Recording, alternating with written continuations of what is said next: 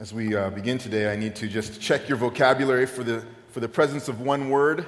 That word is paradigm. Do you guys know the word paradigm? Yes? That's not enough yeses. Yes, okay. Paradigm. It's a model, a way of thinking, right? We have paradigms for all sorts of things. Uh, we have a paradigm in school called the A student. Any A students here? No. Good. Good.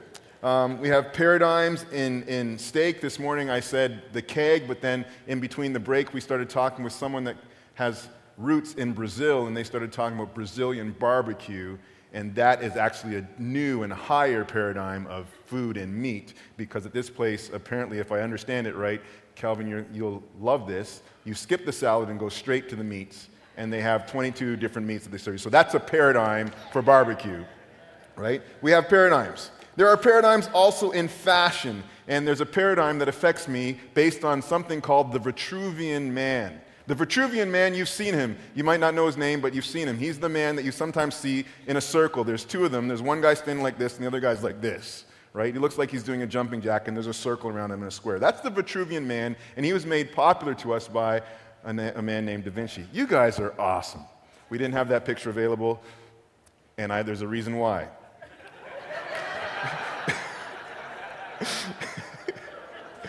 But we're all grown ups here, so it'll work. The Vitruvian man. Um, in this paradigm, the, the wingspan of a person is directly proportional to their height. So that the expectation is that if you measured someone from fingertip to fingertip and compared it to their height, it'd be the same, one to one. All right? So I'm sure this is the idea behind the manufacture of the kind of clothes that you can buy off of the racks at the stores and, and jackets and all that kind of stuff. Um, and they are designed to fit this Vitruvian man, Italian clothing, one to one ratio. But here's my problem I am not this ideal man.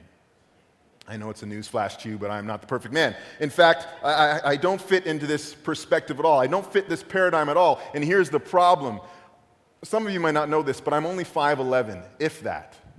All right? People think I look taller, but I think it's because you, you tend to pay attention to my arms. See, from here to here, I'm 5'11, but from here to here, I'm 6 foot 5. right? That makes me somewhat of a monster or, or something, right? It, there's something wrong with the way, but I, I don't fit a regular paradigm for for suits. So I can't just go in and grab the shirt that says it's for my neck size and throw it on because there's a problem. So if I go into the tailor and they grab a suit for me, they measure me up and they say, okay, we've measured his neck and we measured the other measurements. Let's just grab him a 40 regular. They bring it on, they put it on, they're looking at everything. It goes, fits here, and they get to my arms and they're like, there's something wrong. Why isn't there not enough material? And they have to analyze the system and come back and say, we need a new paradigm. Get this guy a 40 tall. All right? So I walk around in 40 talls to get the sleeves that work, but that means that my shirt today is tucked into my knees. so that's my life. And an interesting thing about jackets and suits is that um, there is a jacket that I almost fit from 20 years ago, maybe. I can share a jacket with Charles Ting. Oddly enough, except for the arms. But his style from 20 years ago and my style today, they work really good. So if you see me walking around in some nice sports jackets, they're Charles Ting's. Thank you, Charles. Just check the arms. Well, uh, I don't fit that paradigm. I'm unsuitable for it. I, uh, when you're dealing with me, you have to bring in a new paradigm. So we have these paradigms, and paradigms, as I said, are models uh, for what we expect, and we can compare real people to them. We have the A student, we have first class seating, we have keg steaks, we have these kind of things. Um, we have first class hunters, like a Pastor Kelvin, right? We have all that kind of stuff. Paradigms. We can compare people to these paradigms, but when they don't compare properly, we call them unsuitable. All right? And unsuitable for the paradigm. They don't fit, they're not appropriate. And that, that can be a problem. And sometimes we have to decide whether we continue to use our paradigm or we get rid of that paradigm so that we can learn how to accept this person who doesn't fit. Well, Jesus came to change the paradigm of the first century Pharisaic Judaism, which had become the predominant religious paradigm among the people of God. In that paradigm, you were expected to fast twice a week and avoid social interaction with sinners. If you did this, you were considered holy and devoted to God. If you didn't, your behavior was considered unsuitable. So, whenever we find Jesus eating with sinners and leading his disciples to disregard the weekly fasts, his behavior raised questions.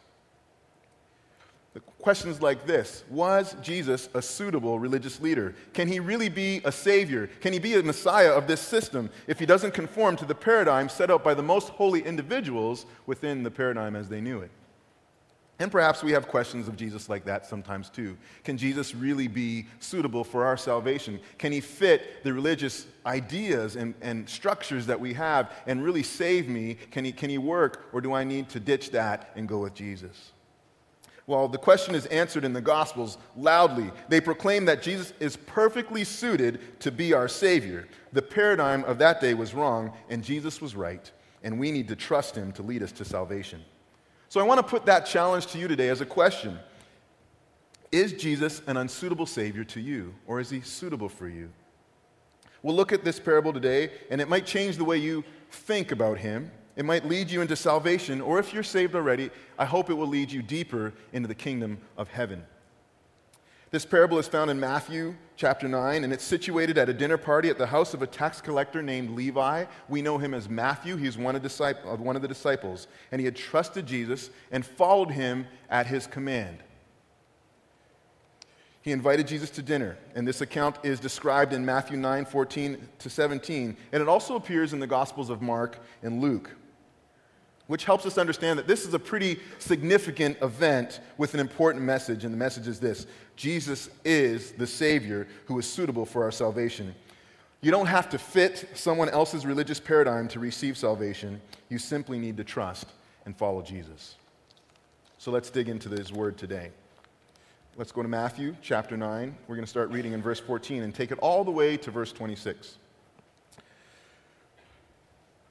Jesus is at this supper, and some critics have come to him. First, it was a group of Pharisees, and now some disciples who followed John the Baptist. They didn't have John's heart to see Jesus. They were people that were, had a religious paradigm of their own, and they come looking at Jesus saying, Hey, you don't fit our paradigm, so we want to ask you about your behavior. So they come with this question. Uh, verse 14 How is it that we and the Pharisees fast, but your disciples do not fast? Jesus answered, how can the guests of the bridegroom mourn while he is with them? The time will come when the bridegroom will be taken from them, then they will fast. No one sews a patch of unshrunk cloth on an old garment, for the patch will pull away from the garment, making the tear worse. Neither do men pour new wine into old wineskins. If they do, the skin will burst, the wine will run out, and the wineskins will be ruined. No, they pour new wine into new wineskins, and both are preserved. While he was saying this, a ruler came and knelt before him and said, My daughter has just died, but come and put your hand on her, and she will live. Jesus got up and went with him, and so did his disciples. Just then, a woman who had been subject to bleeding for 12 years came up behind him and touched the edge of his cloak. She said to herself, If I only touch his cloak, I will be healed. Jesus turned and saw her. Take heart, daughter, he said. Your faith has healed you and the woman was healed from that moment. When Jesus entered the ruler's house and saw the flute players and the noisy crowd, he said, Go away. The girl is not dead, but asleep. But they laughed at him. After the crowd had been put outside, he went in and took the girl by the hand, and she got up. News of this spread throughout all that region. This is the word of the Lord. Let's pray. Father, we just come into your house today and we've gathered in your name and we want to worship you. And in this moment, we want you to speak to us from your word. Lord, uh, we may not even recognize how desperate we are to know what you have to say to us. But today, Lord, I pray that you'd open our hearts and our minds to receive your truth. I pray that you'd help me to deliver this word as I should. God, I pray that you'd let us grasp the meaning of this parable, that we might see you as our Savior, the only one who's suitable for us. God, challenge us today in this, in this scripture. We ask it in Jesus' name. Amen. Well, as I've had the privilege of studying this text this week for some time, I realize that it, that, um, it explains reasons why Jesus did not fit the paradigm of his day. Uh, he was asked why he didn't lead his disciples to fast, but his answers really tell us why he doesn't fit at all for what they were expecting. So, Matthew's gospel unfolds for us, I believe, three uh, answers about what made him unsuitable to their paradigm. We want to look at those today. So, the first is this the first reason why Jesus' disciples did not fast was because Christ is appointed for celebration.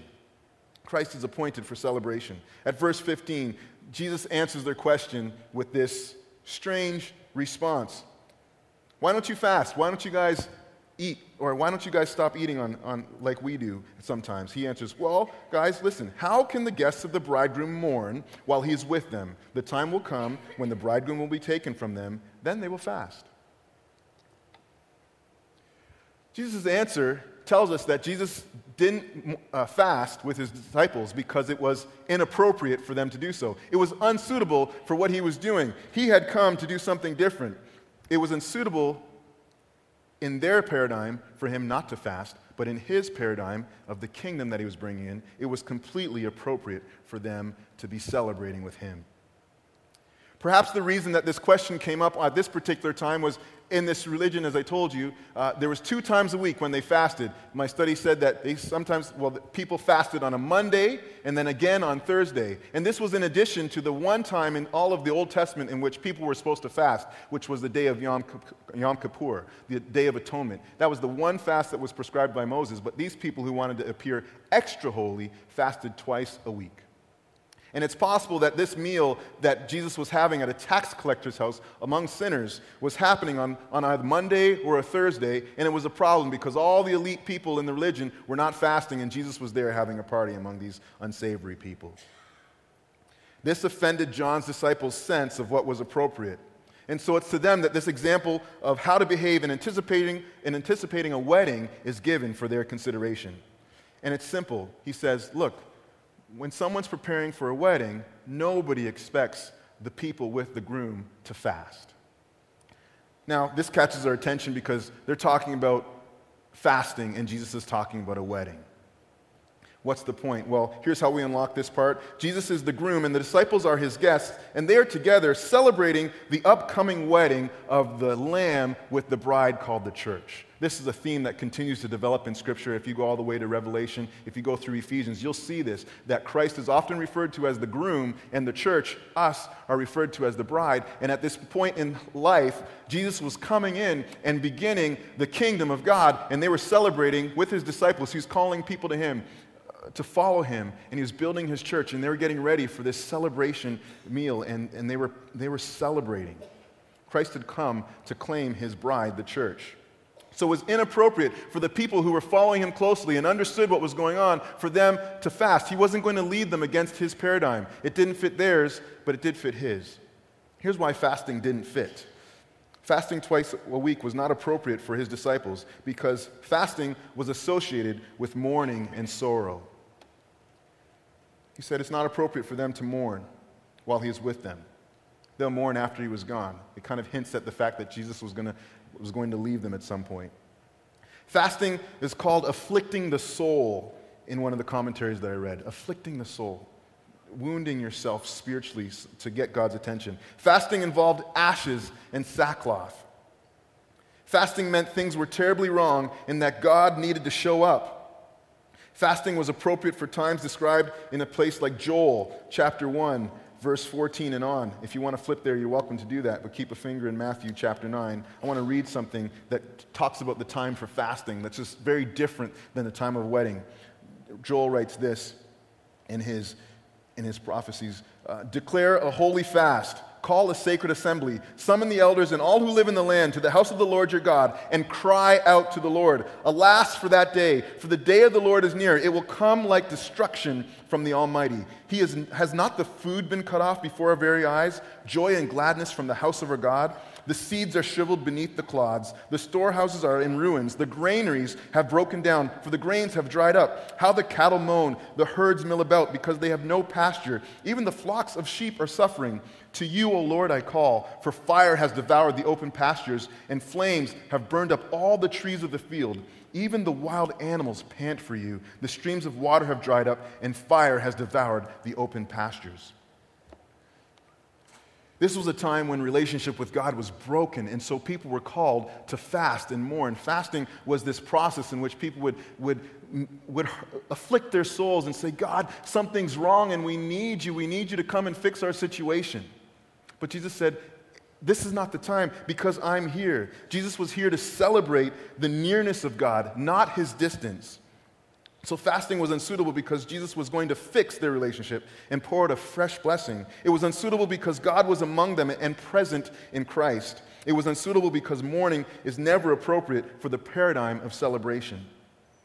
Just imagine if you were invited to help someone celebrate their wedding and you showed up covered in dirt and ashes with your face looking like, oh, sin is so bad, right?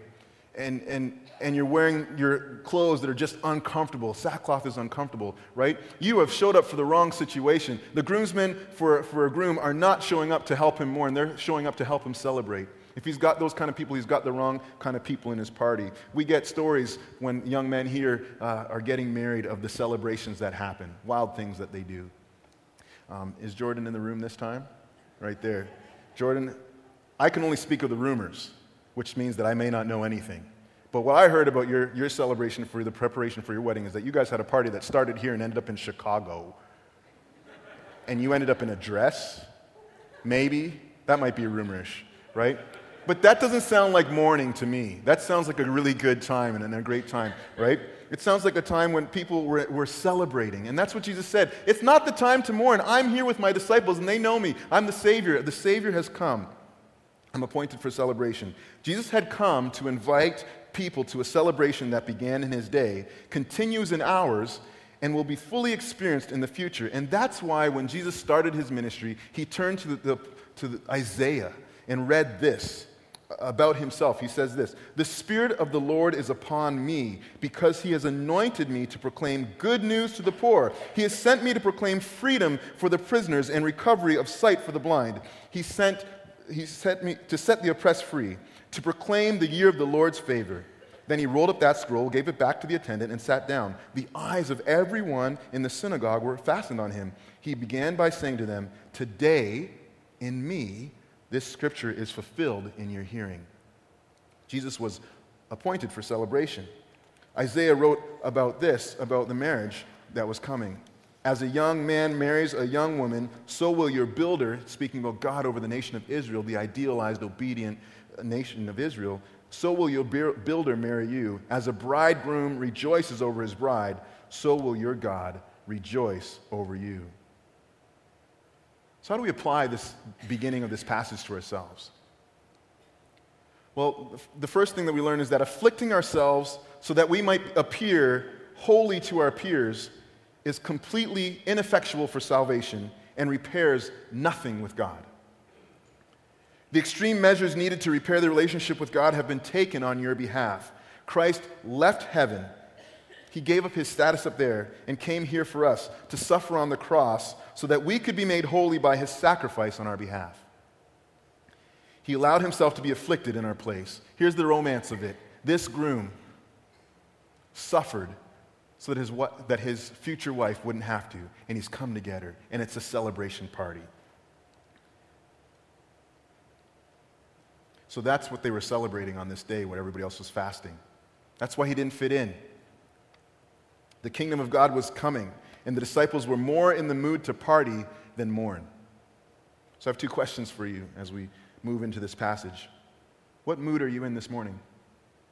As you've come to church, as you've come to the extension of that party that began with Jesus and his disciples so many years ago, what, what paradigm have you walked in here with? What, what constructs do you fit Jesus into? And what mood has it left you in this morning? Are, are you in the mood to celebrate with Christ? Or are you in the mood to criticize him and his work? Are you in the mood to question and say, I don't know, Jesus, I'm not sure I'm ready to follow you yet? What kind of Savior would you be for me? Right? Are you in the mood to rejoice or are you in the mood to mourn? Well, that's the first reason why he didn't fast. Now, Christ means anointed one. I think most of us know that. And this term, Messiah, is full of symbolism. God set people apart in the Old Testament in those days with this designation, and this anticipated the coming of a unique spiritual figure, a descendant of David who would reign over every nation, and Jesus Christ is, is that person. He would be responsible for a shift in paradigms from the old to a new one. And this is why Jesus seemed unsuitable to John's disciples because they were in the old paradigm. So, the second reason that Jesus' disciples did not fast was because Jesus was anointed for change. Jesus was anointed for change. Let's look at verse 16. He goes on to explain this parable now. He adds to the answer of the wedding. They ask him about why aren't you eating? He talks about a wedding, and now he's going to talk about sewing and making wine. It's like Jesus seems a little bit out of touch. He's not fitting the expectation, right? But he's, he's teaching something. These are parables. Luke calls them parables. So he says this No one sews a patch of unshrunk cloth on an old garment, for the patch will pull away from the garment, making the tear worse. Neither do men pour new wine into old wineskins. If they do, the skins will burst, the wine will run out, and the wineskin will be ruined. No, they pour new wine into new wineskins, and both are preserved. Parables point us toward the new paradigm called the kingdom of heaven without overtly stating its presence. In this way, Jesus is able to signal to his intent to his followers while playing games with those who lack the wisdom to discern that God was in Jesus. So when Jesus is pe- speaking parables, he says, I'm, I'm speaking in a way so that some people hear and some people don't quite understand. And so when we hear a parable like this, we, we kind of get it. We go, okay, I understand something about sewing, and I understand something about the fermentation process. I go, yeah, okay, I understand that. And then you think for a little bit more and you go like, wait, do I really understand that? Do I really understand what he's talking about? We're talking about fasting, right? Jesus is talking about sewing and making wine. And, and, and as you play with it more and more, you're sure, do I understand it? Do I not understand it? And that's the nature of a parable. It's a simple simple idea put before you that as you meditate on it, it explodes. The meaning becomes richer over time as you meditate on who Christ is and what he said. And that's what we want to have happen this morning. We want this to kind of explode in our minds, these simple things. Because it's not just about sewing and wine, it's not, not things that we should be distracted on. These things are just meant to be familiar. Does anybody still keep a sewing machine in their house? We have one. We have, we have two in our house. We have a new one that's like super light, and we have this old one that my mom had that's like a brick. Like it's, it's super heavy, right? And she just used to make things. She made our, our like clothes out of that stuff. She made pajamas and shorts, and we went out thinking they were fashionable, and we were wrong. Um, you know, she did stuff like that. I love my mom, and she made some great things for us, right? I learned to use, I learned to sew. I made a, in, in home ec in my elementary school, I made a pencil case and did some things with fabric. So we understand that, right? Some of us may not be as familiar with the crafting of wine, right? We may not be familiar with wineskins. I, for the purposes of this service, fortunately had a father who held a bar in his basement, right? And so he, he, he, had an old, like, like a representation wineskin in his basement. So I understand what that's talking about, right? But I didn't really know how to make wine. But in the process of making wine, you, you take grape juice, which I did get that part, but it, you put it in something, and as it ferments, you put some yeast or something in it, and it ferments, and this produces gases, and that changes the, the, the wine, the sugar in the wine, into alcohol, right? And when you put that in a container, it expands and the gases have to have a place to run out. So that's why everybody knows you don't put that kind of potent stuff into an old wineskin because it's just going to break. These were very practical things, right? Like, um, you know, like telling your kids don't throw toys in the toilet bowl, right? It, people just understood that, right? This, it's just inappropriate, right? Um, there's all sorts of things that I, I, probably shouldn't say, but just things they already understood. This is not appropriate, and that's what he just wanted to say. What, what you guys are asking me to do to fast with you on Monday or Thursday like this is totally inappropriate for what's going on. So, in this parable, I think Jesus is also expressing some sympathy for John's disciples who are inquiring about his behavior. Because he knew he was doing something new and it didn't fit with their ways. And I'll assume that because they were with John, who was proclaiming the coming of the Messiah, that they really wanted Jesus to fit with the religion that they already practiced, that the, the religion that they held themselves out to, to, to, to be holy in. And so I, I think Jesus cared about that, and he says things uh, to help them understand the significance of what they had and why they wanted to hold on to it, but also that they would recognize the new thing that he was bringing in. So, to understand this, we must see these things. First, the old garment and the old wineskin represents the religious paradigm of Jesus' day. Not Jesus's, but that that the Pharisees and the disciples of John had and it was based on the law of Moses, the Old Testament, and the whole idea was this that law had not yet been satisfied. The Old Testament rules required people to bring sacrifices and make continual atonement for their sin, to come back over and over and over and over again to fix the problem of sin. And it was never done. It just always reminded them that they were guilty And so they'd have to bring a, a, a, sacrifice, and it was not satisfied. So people grew up and made a religion based on that, the law of Moses being unsatisfied. The unshrunk cloth and the new wine and the wineskins represent the new kingdom paradigm that Jesus was celebrating. This was based on the law of Moses, the same law being fully satisfied in Jesus Christ as our representative atonement. Romans 5 explains that Jesus Christ the one man was able to make atonement for every human that follows Christ. It says this it explains the transition from death, the old way under the law, to life, the new way in grace. The, the law to grace, from old to new. The rest of this is just practicality. So it's easy to understand, but we might miss out if we focus on the wine and the, and the, and the cloth and not see the kingdom stuff.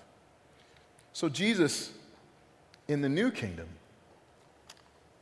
had fulfilled the law. And so things were able to change. That's what he was appointed to do. He hadn't done it yet, but later he would go to the cross, die for our sins, and that would be the one sacrifice by which all men can be saved. That's the gospel.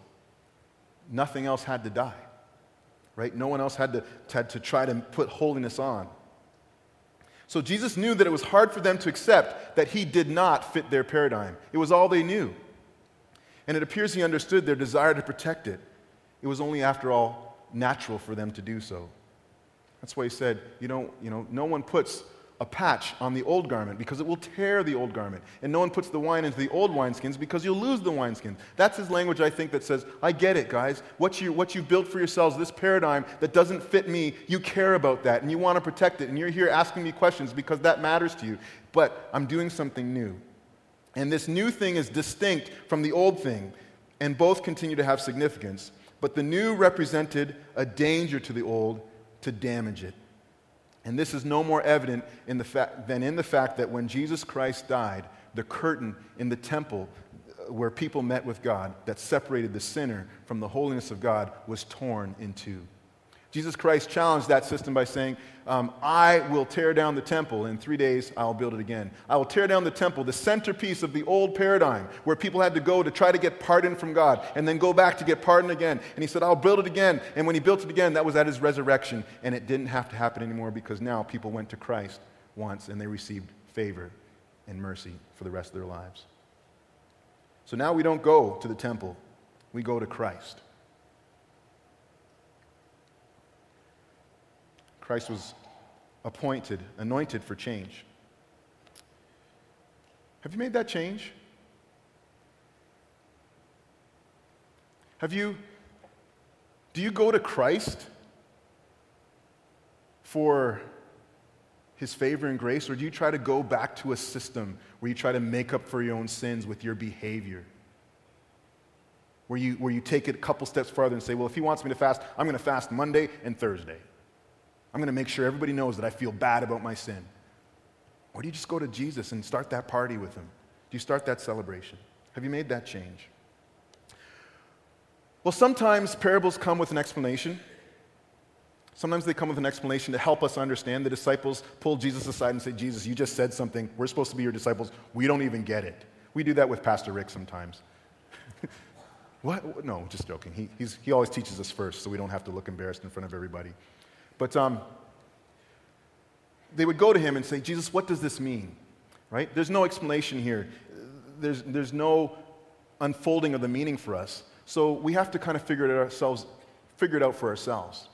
Matthew, Mark, and Luke all wrote about this account, but Mark and Luke wrote about it very differently. They attached a sequence of events after these things happened that is different from what Matthew wrote down. So we have three people talking about the same thing, and Mark and Luke talk about it in a different way from this point on than Matthew does. Matthew takes some events that happen later on in Jesus' story and sticks them onto the end of this parable. And I think he does that to explain what the parables mean for us with a real life illustration. So don't be alarmed by this. Everybody that studies Scripture understands that the Gospels were written in such a way as to help readers see things. And Matthew wrote particularly to people that came out of this system, out of this paradigm. And he wanted them to catch who Jesus was, and he wanted them to catch the meaning of these parables. And so he just grabbed some things that happened a little bit later and threw them on here and connected them with a phrase so that they appeared in one story so that these so these parables could be understood in a fuller way. And so the point they make is help us understand this. Jesus did not fast with his disciples. They didn't fast because Jesus was adorned with power. It was unsuitable for him to fast because of who he really was. Look at uh, the passage here, verse 18. Now, Matthew, in his design, connects this part of Jesus' history to this story with the word while in the NIV. While he was saying this, that's, that is, while he was explaining the parable, a ruler came and knelt before Jesus and said, My daughter has just died, but come and put your hand on her, and she will live. Jesus got up with him, and so did his disciples. Just then, while they're on the way to deal with that problem, a woman who had been subject to bleeding for 12 years came up behind him and touched just the edge of his cloak. She said to herself, If I only touch his cloak, I'll be healed. Jesus turned and saw her. Take heart, daughter, he said, for your faith has healed you. And the woman was healed from that moment. When Jesus entered the ruler's house and saw the flute players and the noisy crowd, he said, Go away. The girl is not dead, but asleep. But they laughed at him, and the crowd had been put outside. He went in and took the girl by the hand, and she got up. News of this spread through all that region. They laughed at Jesus when he went to meet this dead girl because they didn't understand what he could do. You, you have to understand that. Their paradigm did not allow for the, the fact that Jesus Christ, whom we all know can raise people from the dead, they didn't know that. So when he went into this room and he said, I'm going to help this girl out, they're like, Jesus, you can't do that. You, you, you won't be able to do that.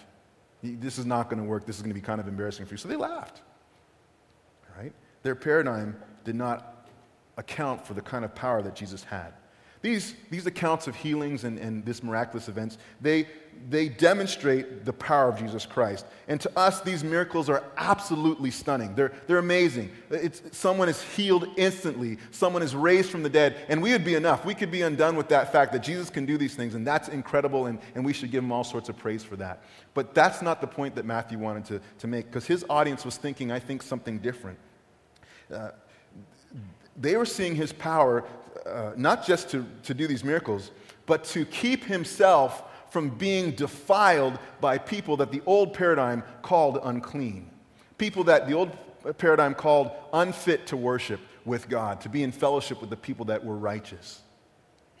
Um, Jesus' power was different because in his paradigm, he could touch these people. He could come into contact with these people. And instead of Jesus, the righteous one, becoming unclean because of their potential sin or because of their potential disease or because of their t- potential whatevers, they became like him. They became clean. They became healed. They became whole. They became filled with life. Is that what happened to you when you came into contact with Jesus? Did he become more like you, or did you become more like him? How many of you would say that as I've gotten to know Jesus, I've become more like him? Hallelujah. Right? Well, watch, watch what happens here. They didn't know this was going to happen. They were thinking about the law of Moses, the old, the old paradigm, which still had significance for them. And according to the law of Moses, a person who was hemorrhaging, this woman who had been bleeding for 12 years, a person who was hemorrhaging was unclean, affected by a condition that made them unwelcome among the unrighteous until the situation was cleared up. So, for 12 long years, this woman was marginalized in society. She couldn't just move through that crowd as an easy person. Everybody knew her, and everybody would have gone through and said, We don't want to have any contact with this person. We don't want to touch her. We don't want to be around her because if we touch her, we'll be contaminated, we'll be unclean, and we'll be not fit for God's presence. So, the law had stated that if people sat where she sat, if they touched her bed, if they, if they contacted her body, they would be like her, unclean. That was in the law of Moses, and it directed them away from that. And in the law of Moses, it said that anyone who touched a dead body also became unclean for seven days. And the people who were reading this knew that. They knew that far better than we understood. They're like, if Jesus goes and touches these people, just like Jesus shouldn't be at this party with these tax collectors and, and sinners and all this stuff, he shouldn't be with Levi. He's defiling himself. He's forgetting uh, what God wants, the way we think God wants things, and he's, he's risking his holiness. And so they go with him to see what happens. And the miracle is this that they're included. So strong is this idea that they should be excluded is that it's actually written in Numbers 5. the disclusion of the unclean. Numbers 5 1 says this Command, this is the Lord speaking to Moses, command the Israelites to send away from the camp anyone who has a defiling skin disease or discharge of any kind, or who is ceremonially unclean because of a dead body. Send them away, male and female alike. Send them outside of the camp so they will not defile their camp where I dwell among them. And the Israelites did so. They sent them outside the camp. They did just as the Lord had instructed Moses. So, in this paradigm, the power of the unclean was that they could make the clean unclean. Sometimes, if we check ourselves and we go back in maybe our history, hopefully it's a long time back, but maybe, maybe it's more recent than that for some of us if we're honest, we will look at people that way and think, if I associate with you, you're going to wreck my holiness. If I come in contact with you, you're going to take me down into the pit. And, and there has been some wisdom about that.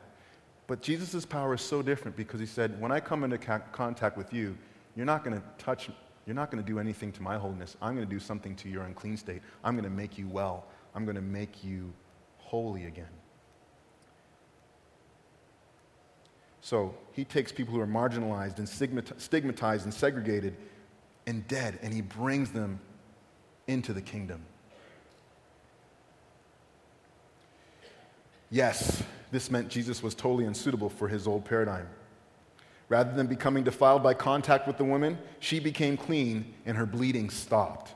Rather than becoming contaminated by this dead body of this little girl, she became clean and was raised back to life. Rather than becoming contaminated when Jesus came close to you and he saw you in your sinful state and he knew what you were doing and he offered you salvation, when he reached out his hand to you and you took it and said, Jesus, I believe and I want to follow you. Rather than Jesus coming down to your level, he began to raise you up to his.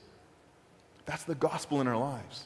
And some of you have said this morning that's happened to you. And praise God that it has. This is good news. We say hallelujah. We say God is here when we see that happening. We say this is the gospel. Jesus doesn't fit the old paradigm, he fits a new one. And I'm so glad that he does. I was thinking of a simple way to explain this, and, and I was watching my son this week who kind of showed me what, what was happening here we were out eating some food, and, and typically when we're out with our kids, you do this too. You order french fries because they'll always go, right? They won't leave the french fries on the plate.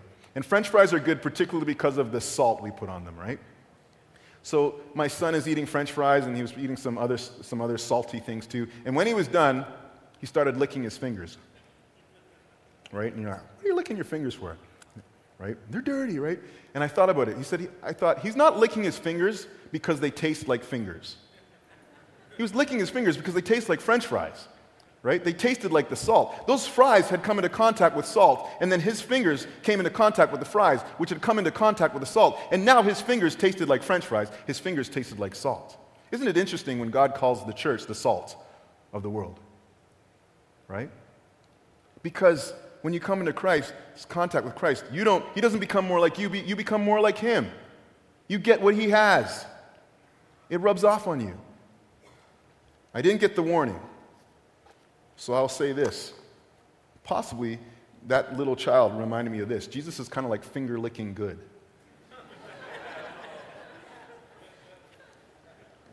we were praying this morning, preparing for the, for the day, and we're sitting upstairs in the boardroom, and light was shining in through the window, illuminating a square on the table. And another thing we know, a simple way of looking at this, is that wherever light shines, it makes things brighter, right? John called Jesus the light of the world. When Jesus came in contact with the dark, it says the darkness flees, right? Dark never crushes the light. Light dr- drives away the darkness. Whatever the light touches shines, whatever the light touches glows. And isn't it interesting that Jesus called the church light? Right? So Matthew put these things here in his story, different from Luke, different than Mark, because his audience, he wanted them to catch the meaning of this parable. Jesus had a power. And his power was that when he came into contact with people that their paradigm defined as unclean, he made them clean. And he taught them that if they came into contact with Jesus, they could help Jesus make other people clean too. So Jesus was not suitable as a savior for the paradigm of John's disciples, not the one that led them in to criticize Jesus and question Jesus. He was suitable for a different one, a better one, even if they didn't recognize it at first and tried to protect their ideals. Jesus is the Savior who is suitable for the sinners. He's the one who is suitable for the sick. He's the one who is suitable for those who are desperate to find their way into the blessing of God, but are disqualified on the law of Moses, thinking that their atonement was not going to be made. They're the ones that recognized that they fell short. And the truth is, as Romans 3:23 proclaims, we've all fallen short of the glory of God. We've all fallen short of that standard. So what does that mean? It means that Christ, Jesus Christ, is the Savior who is suitable for every one of us because every one of us is a sinner. Every one of us is sick in some way. Every one of us is desperate for the mercy and the blessing that comes from being in the kingdom of God. So the gospel, this gospel proclaims the gift of this new paradigm called the kingdom of heaven the celebration and the change and the power in the kingdom that Christ inaugurated, they're for us, the church, his bride, the one that he let himself be afflicted for so that he could marry her and begin a new life that would go on forever. And we rejoice about that. It's all been for us. So that means that we are approved for mercy and grace. We are approved. When we go to Christ, we don't have to have a question anymore. Will this work out? If I take this to Jesus, is this going to be bad or good? You know, is he going to pardon me? Is he going to punch me down for my sin? Or is he going to accept me? This woman who made her way through the crowd, defiling people in the old system as she went through, just even wanted to touch his cloak. Some people say that might be because of a superstitious principle. It may be because she's like, I don't know what's going to happen. I don't want to wreck Jesus' holiness. But she thought, maybe, maybe God's power in this man will touch my life and change me in an instant, and I can be healed. I can be made well. And Jairus, the leader of the synagogue, a Pharisee himself, probably took some ridicule coming to Jesus, who they're mocking, and he bows down and says, Can you help me? Can you help me? I need, I need you to help my family. I need you to help my daughter. They come because they already began to understand what we need to understand today. They were approved for mercy and grace.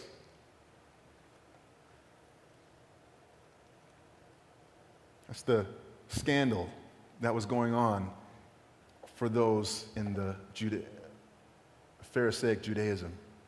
That Jesus was giving this stuff away for free. It causes me to want to praise him we're going to have a few moments now. I'm going to pray. The band is going to come. We're going to sing a song, Jesus Only Jesus. And that challenge I put before you is here now. Is Jesus suitable for you? Do you see yourself more as someone who has a paradigm and Jesus needs to come in as a patch on your life, as, as, um, as something that you're going to try to fill into your, your religious box? Or are you ready to say, you know, Jesus is unsuitable for that? I need to shift and go over to where Jesus is building this kingdom and I need to be there. Is he suitable for you? Will you let him lead you as a Savior? Will you go deeper into his kingdom? He's the only one qualified to lead you there. He's the only one who's come seeking your salvation. So let's pray, let's sing, let's remember that Jesus is our suitable Savior. Father God, I thank you for your word. I thank you for Jesus Christ.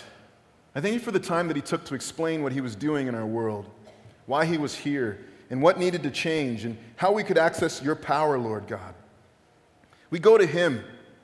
The temple's gone, the sacrifices are gone for us because Christ sacrificed himself for us. And then he came back to be our place of meeting with you. God, I so thank you for his power that makes me more like him and not him more like me. So, Lord, I pray today that you would work in our hearts, that you accept our praise, that we would see you as this high king, this Messiah, this one and only Savior for us, your church, and that we would join the celebration. I ask it in Jesus' name. Amen. Do you need this Jesus? Is this Jesus we've just sung about suitable for you, or are you a religious person looking for someone to be a patch on the life situation you have going on? Can you identify with Matthew, this tax collector who didn't fit the paradigm of those that God should hang out with? Can you identify with this marginalized person on the edge of society who didn't qualify because of the sickness in her life? Can you identify with this person who left his status just to bow down at the feet of Jesus so that his family would be helped? Do you need a Savior like Jesus? Can you see yourself in the pages of this gospel this morning? Of course you can. Of course you can. God wants you to see yourself, so you must respond now. Is Jesus your Savior? Yes. Hopefully your answer is yes. If your answer is not yet, I encourage you, I implore you, don't leave. Stay here. Sit in your seat, come to the front, do something, but connect your life with God. He is not going to become more like you. You are going to become more like His Son, and that is the message of salvation. Let me pray for you. Father God, I thank you so much, so much for your gospel. Thank you so much for what Jesus has done in my life, in the life of my family, in the life of this church. And Lord, I pray that we wouldn't come with our own preconceived notions of who Jesus should be, but that we would come and let you be the Savior of our very lives. That we would jump into this new thing, this kingdom of God with you, that we would go first and become saved, and that we would continue to go deeper into the kingdom as your disciples, Father. I pray that we wouldn't take this weekend off from following you, but that we would just continue to run after you hard, Jesus Christ. We thank you. Help us to see that you are our only Lord and Savior, the only one who could have ever saved, who would ever come seeking sinners like us. We thank you for that salvation. Amen.